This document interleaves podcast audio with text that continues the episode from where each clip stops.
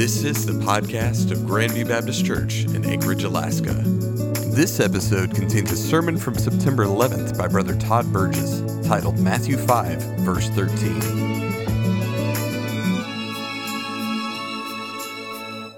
If you have your Bibles, let's open up to Matthew 5, verse 13.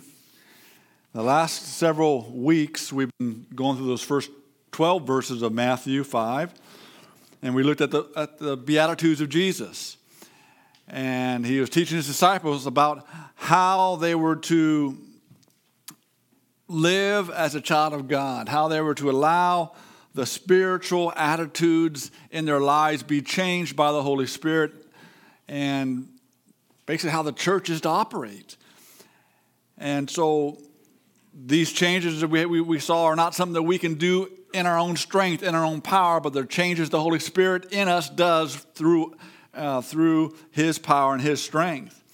And we see that they involved uh, the first three attitudes we saw dealt with the spiritual poverty that we, that, we, that we have within us. As a Christian, where that godly humility and godly sorrow for sin and a godly meekness is instilled within us by God's Spirit. And we're able, because of that, able to minister and do things that we wouldn't be able to do otherwise.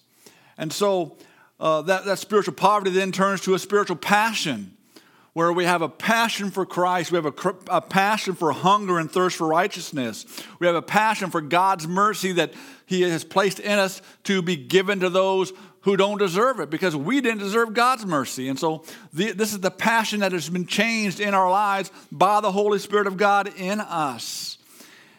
And we, and we see from that passion we, there, there's a pure heart before God. And now these things continue to grow and continue to, to, to, to change us to, to the point when persecution comes, when hardships come, we now have a perseverance that takes place in our lives. A perseverance that would not be available without the Holy Spirit doing the work the Holy Spirit does. And see, that, perse- that perseverance enables us to be that child of God that, that is that peacemaker. And believe me, no one likes being a peacemaker because usually when you try to be a peacemaker, both sides go against you. And so, but that's what we're called to be. One, reconciling people to God first and then to one another, each other. And so Jesus, after laying this foundation down in his teaching with his disciples, he now goes on to sharing with his disciples what we refer to as the two similitudes. And that basically these things, they illustrate what we should be like. Okay? This is what we should be like. We should be like salt. We should be like light, all the two similitudes Jesus is using. And if the Holy Spirit of God has and has been working in us for these proper attitudes through the Beatitudes that Jesus taught, then we're going to see in our lives that we are being like light. Not perfect, but we see those changes taking place. And that, those things now become a natural expression in our lives. See, before it was natural for us just to sin and not thinking of anything about it, right? I mean, before we knew, knew Christ, we would sin, we would do this, we'd say that, oh, well, you know, wouldn't think a thing about it. But now, with this new attitudes that, that God has placed in us and worked out through us, and it's a lifelong process. This ain't, oh, I'm done now, I'm good. No, it continues. We begin to have our natural expression changes. Now we say something harsh or, or, or, or, or mean to someone. It's like, oh, I should have done that. When before it said they deserved it. You see, it changes. And so we are to be like these two things that, that Jesus is going to uh, share with us. And the first one we see in verse 15 is that you are the salt of the earth. Let's pray. Lord God, as we come to your word, Father, may your Holy Spirit just guide us today. Lord, we need your Holy Spirit to do an examination in our lives. And we need to humble ourselves to listen to that examination that your Holy Spirit is going to do. And Lord, if we find that there's areas in our life that we're not being the salt that we're to be, that we will make changes. So, Father, may your Holy Spirit just guide us as we learn about your word today. In the name of Jesus, we pray. Amen. Now, when you look at salt, salt does three things. Okay? Salt purifies, salt cleanses, and salt preserves. Those three things. And so the purer salt is, the clearer it, it, it, it becomes. You ever think about that? The table salt that you got on your table that's all nice and white, what made that salt white was impurities that was added to the salt. Because pure salt you can see through, it's clear. It's like looking at water, you, see through it. But, if you can't see through, through water, impurities have been added. Okay? That's why that's where you get tea and coffee and all these other kind of things, okay? So, we got to keep that in mind. So, what we need to do, first of all, we need to understand what is the importance of salt. All right, salt is very important. Now, if, if I were to preach and, and tell about the importance of salt in our lives today, whoopee. Because we don't see salt the way they saw salt in Jesus' day. So we have to go back and understand and understand the context of what Jesus is saying in his daytime, in his lifetime, to his disciples. Okay? And so the importance of salt in the days of Jesus is very important. Uh, in some regions of the world, in, in, in, in Jesus' day, salt was valued equal to that of gold. Otherwise, you'd, you'd pour out an ounce of gold and you'd pour out an ounce of salt, and, and there you go. That's how, you, that's how they traded. In many areas, all the trade routes that we read about in our history books, you want to know what opened up the vast majority of those trade routes? Salt. They were trading for salt. These areas were rich in salt, and they were open a trade route to go get that salt and bring it back to what we refer to as the Middle East. And that, in that, that area, that was, that was the metropolis of, of the world back then. And so when we look at salt from Jesus' perspective, it brings on a different importance. From the Hebrew culture, we, we, we've read about all the sacrifices that had to be made. We've read about all the, the, the, the incense offerings that were, that were offered, all these things. But you want to know what all these things had in common? Salt was commanded by God to be added to all of these offerings. Now, think about that. You add salt to an offering, and in many places, salt, an ounce, salt, or an ounce of gold, an ounce of salt it was expensive. So you think about when Jesus, when, Mary and Joseph had to give that little turtle dove, they had to add salt to it. These, these, these offerings became more important. And so we have to understand this. Um, in every in Leviticus 2:13 it says this, and, and when it says meat offering, it's referring to a grain offering. It says, And every oblation of my meat or grain offering shalt thou season with salt, neither shalt thou suffer the salt of the covenant of thy God to be lacking. Otherwise, don't go skimping on it. Okay, there's enough. I dropped a few grains on there, we're good. No, don't let it go lacking. Be generous with it. And so don't let it be lacking from thy meat offering. And here's, and here's the, the part on that. With all thy offerings thou shalt offer salt. All of it. They would offer salt. See, these sacrificial offerings were burnt up. Why do I want to put salt on there? It's just going to burn us. What a waste, right? That's what was commanded of God. Think about this. We need salt today, don't we? Salt is in our blood. Too much salt, too little salt, what happens to us? We die. It's that simple. We get too much, too little salt in our blood system, we die. There has to be a balance, just right amount. See, we have to understand the purpose of salt. Salt in these offerings made it a sacrifice to give. And we have to understand when you're dealing with sacrifices in the Old Testament, sacrifices were, they, they represent our service to God. That's what sacrifices refer to. They represent our service to God. And so, if we're going to add salt to our service to God, what's that mean? It means the salt should be purifying it, it should be cleansing it, and preserving it. Which means I'm going to kind of jump jump from the, from the, from the, to the back a little bit here, the message that if you're doing everything in the flesh, it means you're not adding salt to your service for God because you're the one doing it all, and it's not the what God wants you to do. Okay? This is what it's dealing with. In their incense offerings, what do the incense offerings represent? They represent the prayers. The prayers. Exodus 30, 34, and 35, it says, And the Lord said to Moses, Take, and I'm going to butcher these names so you can, you can laugh now. It says, Take sweet spices, stacte, and onycha, and galbanum, and pure frankincense. That's an easy one. With these sweet spices, there shall be equal amounts of each. You shall make of these an incense, a compound according to the art of the perfumer, salted, pure, and holy.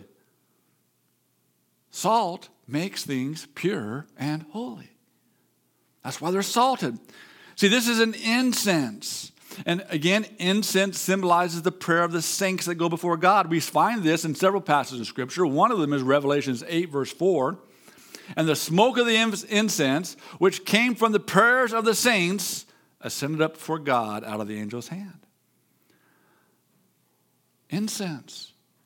This is probably why Paul wrote in Colossians 4 6, he said this Let your speech be always with grace, seasoned with salt, that you may know how you ought to answer every man.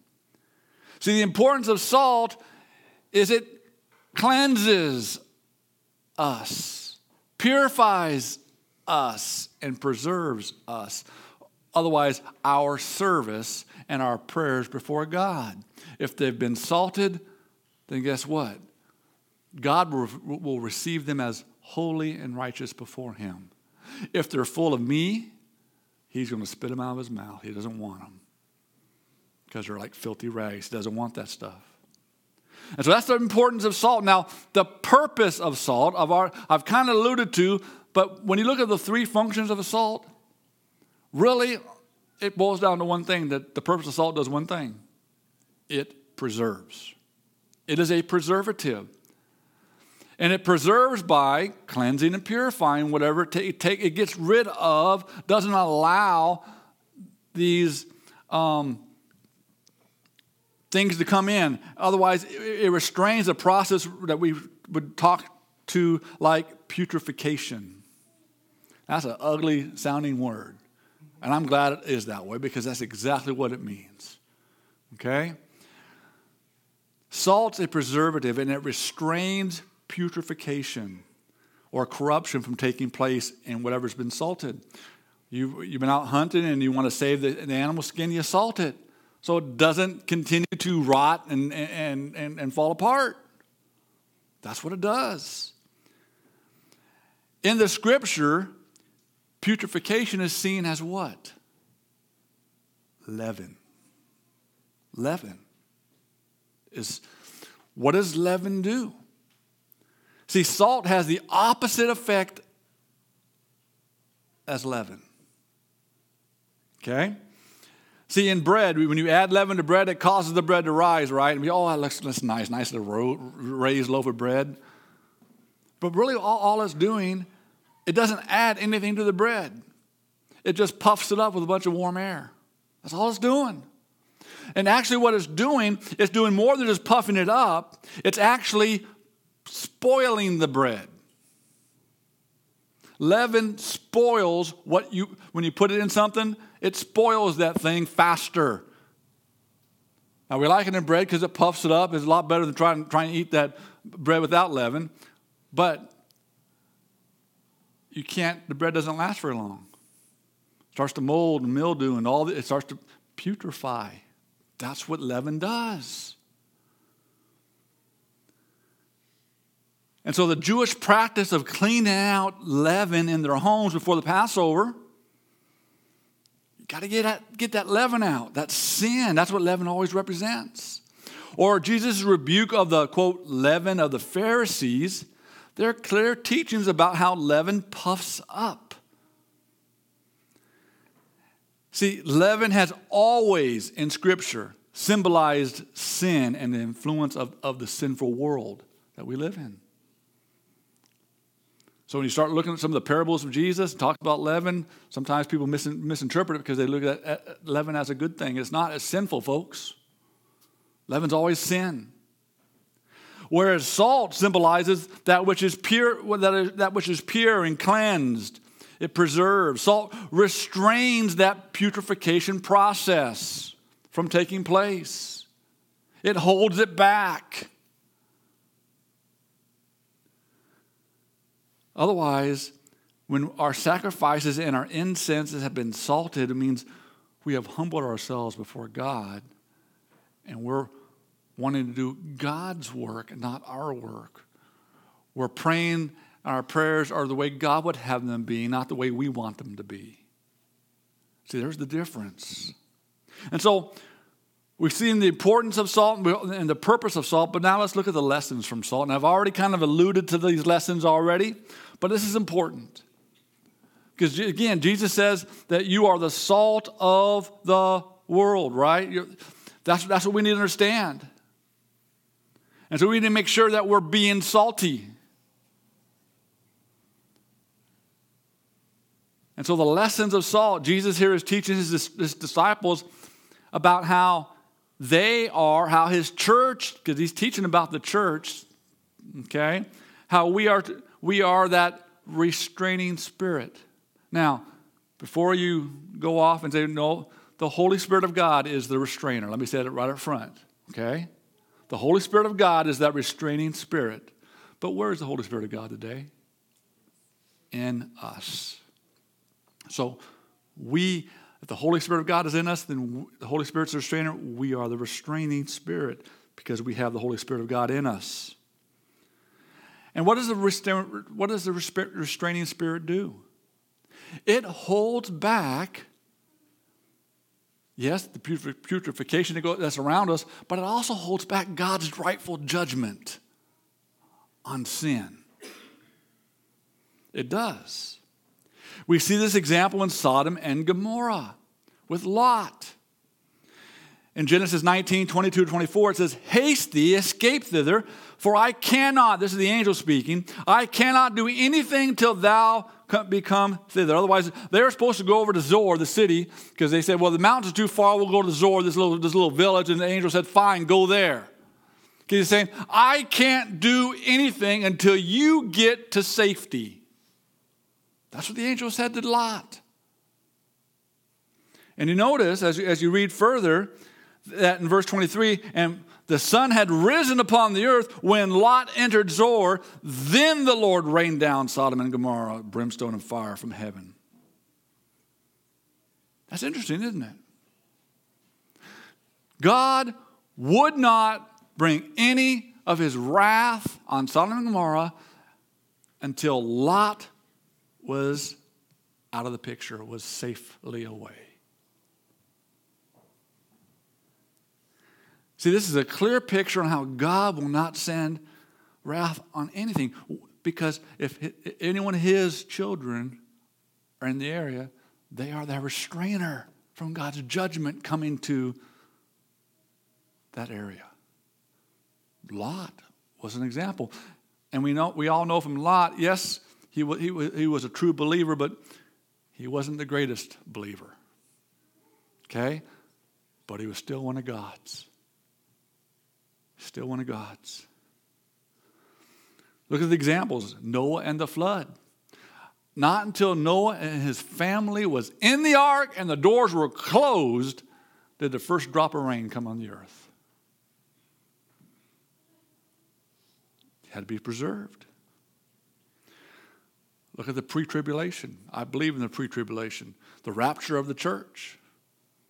God will not bring the wrath talked about in Revelation until his bride, the rapt, the church, is lifted out.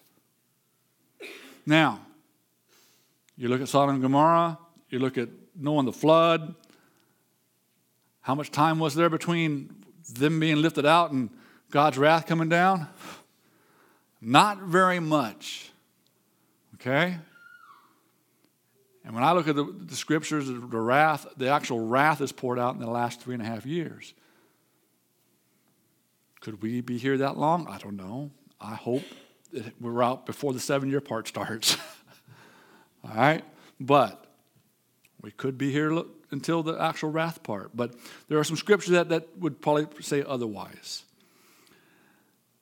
Now let, us take a look at 1 Corinthians 7:14, where it says, For the unbelieving husband is sanctified, that means set apart, by the wife. And the unbelieving wife is sanctified by the husband or a believing husband. Else were your children unclean, but now they are holy. Now, when you look at that verse, we need to understand what's being taught here. See, we see in that in our, in our text with Lot, Lot was the believer. I don't believe his wife was a believer. I don't believe his daughters were believers. But because Lot was the believers, his wife and children were sanctified. That does not mean they were believers. It means they were spared the wrath of God at that time. You recognize that? See, that's, that's, what, that's what being salt does. It restrains God's judgment. And so we have to understand this. See, as Christians, our presence has an effect on the world around us, even though the world may be unaware of it. The world may be rebelling against it. But that doesn't change our responsibility of being salt.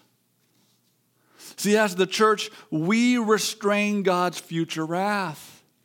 As an individual Christian, many times you by your presence in your neighborhood, in your work, at these different places, you restrain God's judgment from some of the law, the evil things, wrong things people are doing because of your influence there.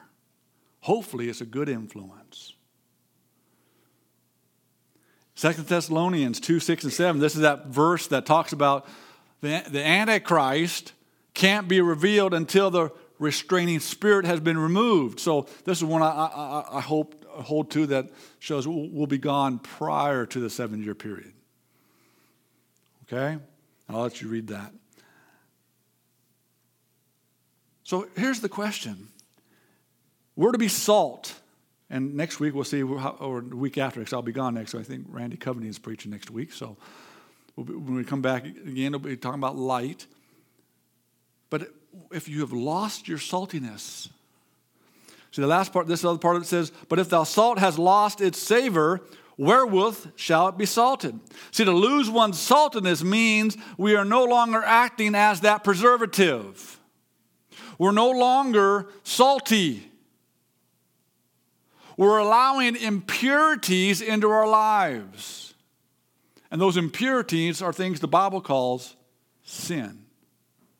And sin is either things that we commit. The Bible says don't lie, cheat, steal. Uh, we commit those kind of sins. Or sins of omission when God says, I want you to do this, I want you to do that, and we refuse to do it. Sin.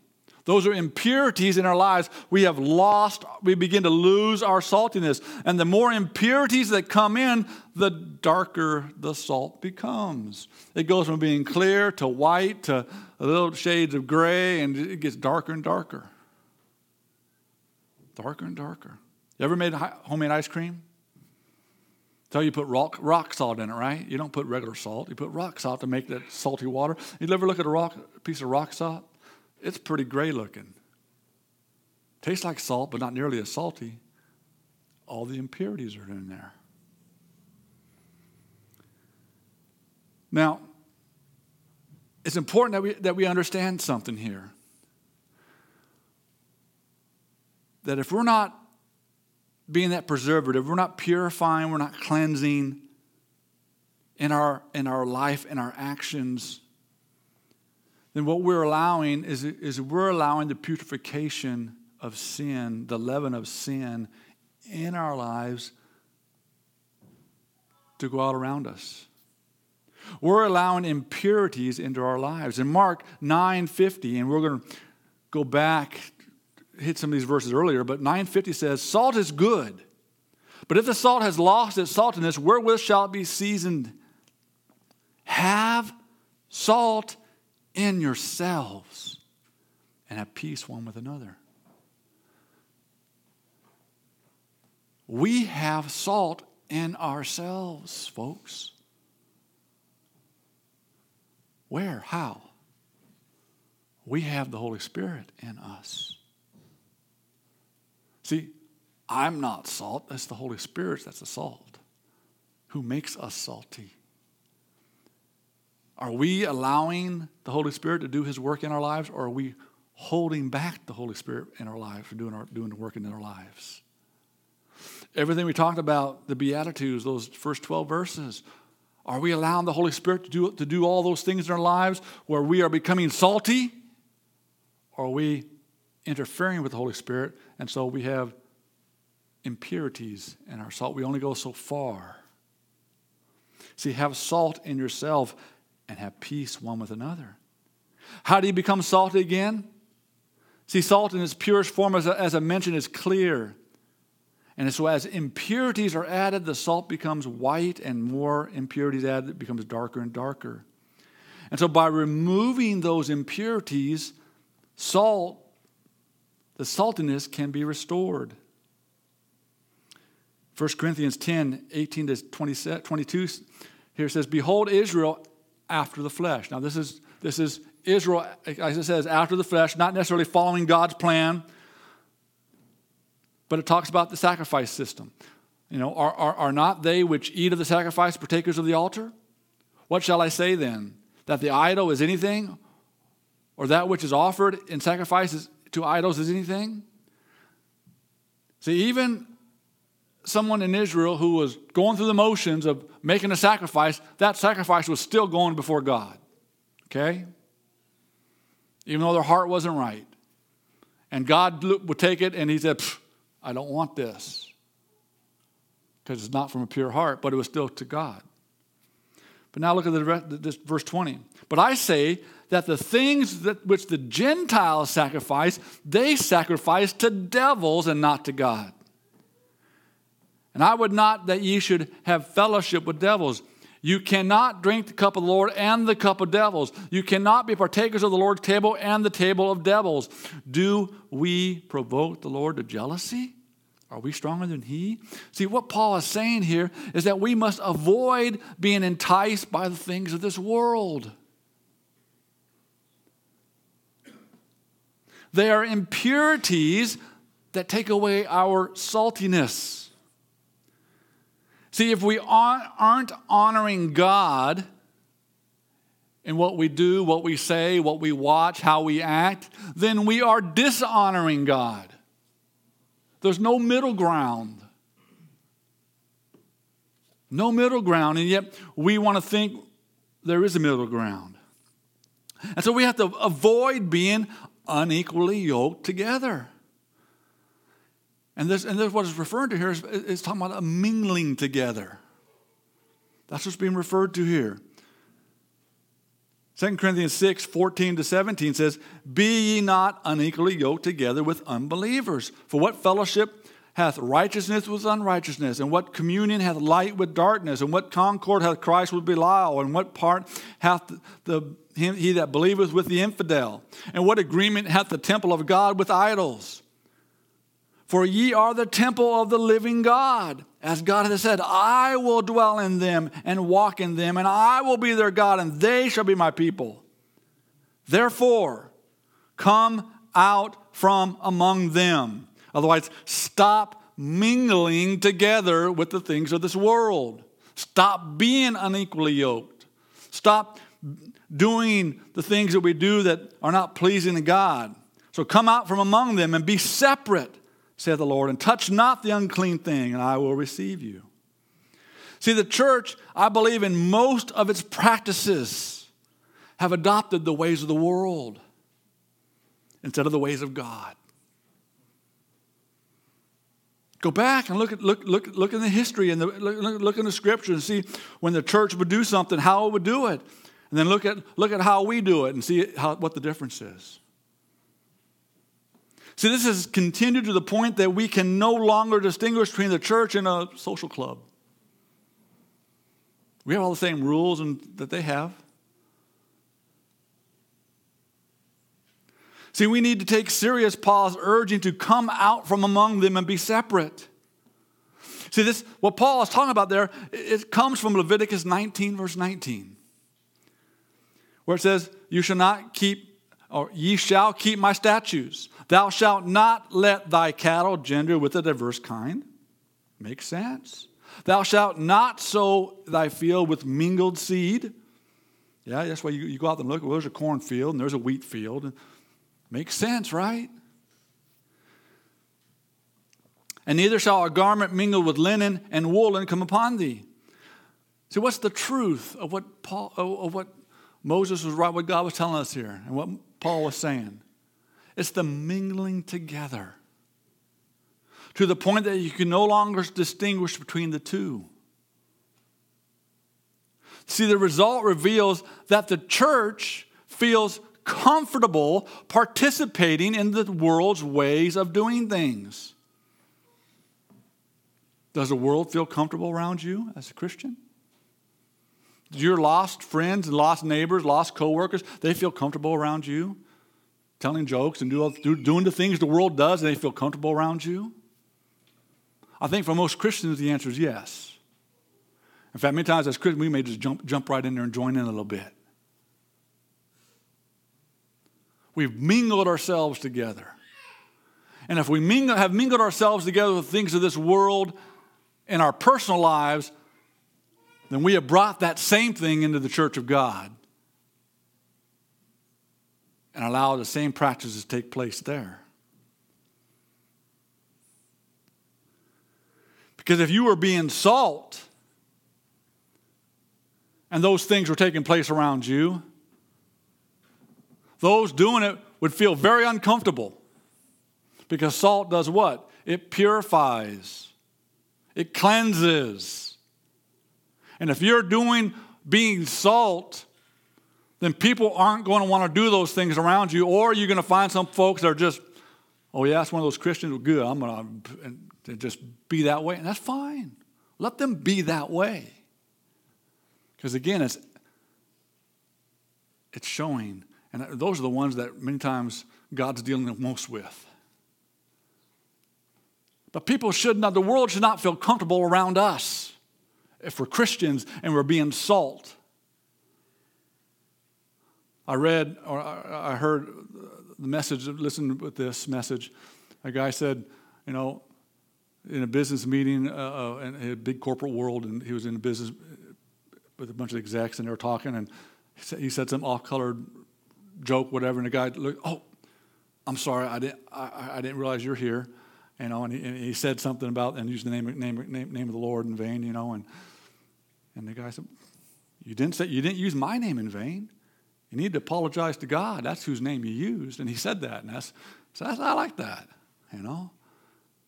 But see, that's the influence we should have if we're being salt.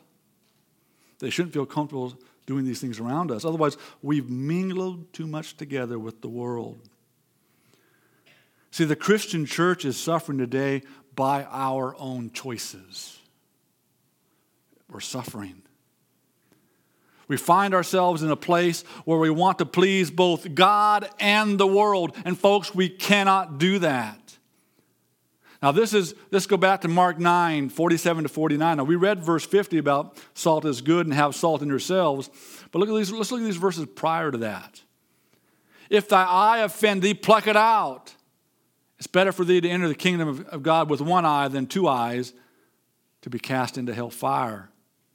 Where the worm dieth not and the fire is not quenched. For every one shall be salted with fire and every sacrifice shall be salted with salt. There's salt again. If your life is on fire for Christ and you're being salty, you don't have anything to worry about. But if not, You see, what, what, what, we're, what we're looking at here in this passage is that we have a choice. And we have to choose between God's way or the world's way. See, all worldly treasures and choosing the world's way and, and, and mingling with the world and all these kind of things, they're all going to be burned up at the, at the judgment seat of Christ uh, for a Christian. You get no rewards, they're gone. But if you're being salty, then all those things, you're living things God's way, what's taking place becomes precious stones, gold, silver, things, when the fire hits it, they get more expensive. They get, become more valuable because they become more pure, more, more better for God. And so we have to choose to live the salted life Christ has offered us today. We're not guaranteed tomorrow. The last part of our text here says in verse 13, it is henceforth good for nothing but to be cast out and be trodden underfoot of men. See, without the salt, then putrefaction is allowed to take place. And the Christian who has allowed all these impurities into their life is going to get to the point where God's going to say, I want nothing to do with that. If you're a child of God, yes, you get saved, as, as the scripture talks about, by the skin of your teeth. See, our service and prayers to God that are salted with salt, they're pleasing to Him because they're pure, they're right. Jesus in Revelation was talk was given was teaching or not was but was talking about the, the seven churches. And the one church, the Laodicean church, in Revelation 3, Jesus is speaking to and is rebuking that church for their works because they were lukewarm. He said, I wish they were hot, on fire for me, or I wish they were absolutely cold, contrary to me, because then I could do something with them. But they're lukewarm. So I'm going to spit them out of my mouth. You know what the best temperature for leaven lukewarm. Don't put it in the oven. Put it right down on the counter. Maybe just a little bit, little bit of heat from the stove coming over there. You know, lukewarm. Too cold, leaven can't function. Too hot, leaven can't function. Lukewarmness. That's a Christian who's mingled with the world too much. See, the church has mingled so much with the world that they didn't even realize, the Laodicean church, how far from God they were. They thought they were rich, but in truth, they were absolutely impoverished spiritually. And so we need to, as one would remove the impurities from gold by heating it with a fire and removing the dross off the top, we too must remove the impurities of the world from our lives so that we can remain salty for Christ. Paul said, Come out from among them, be separate. Is that your choice? Is that what you choose today? Come out from among them and be separate? I hope so. I hope so. Thank you for tuning into the podcast of Grandview Baptist Church in Anchorage, Alaska. For more information, visit our website at gbcak.org.